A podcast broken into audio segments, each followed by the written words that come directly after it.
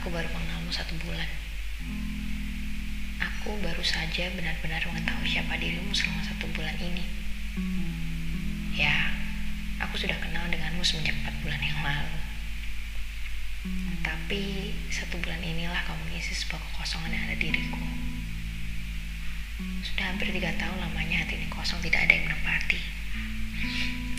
Sebabnya satu bulan menalmu terasa seperti sebuah tornado dan bencana alam yang menghapus segala keindahan hidupku. Apakah menjadi sebuah bencana bertemu denganmu? Ya, terkadang seperti itu.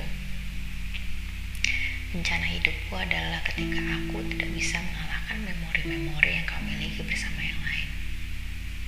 Aku selalu kurang di matamu. Kenapa? Hanya satu bulan kita mengetahui satu sama lain. Memori mengenai keduanya bertahun-tahun lamanya. Belum lagi kalian sudah mengenal jauh-jauh hari sebelum kalian memutuskan bersama. Belum lagi kau selalu saja mengungkit kisah indah masa lalumu yang terkadang buat menjadi manusia yang mudah iri di dunia ini.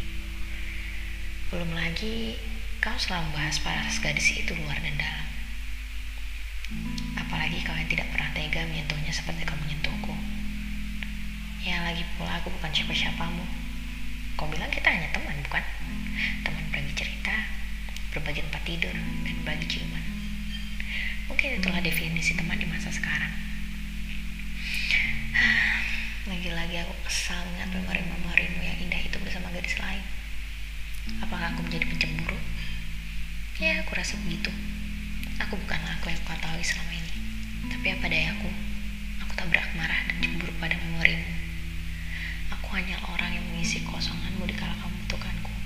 Memorimu selalu memenuhi hari-harimu dibandingkan aku yang benar-benar berdiri tepat di sampingmu.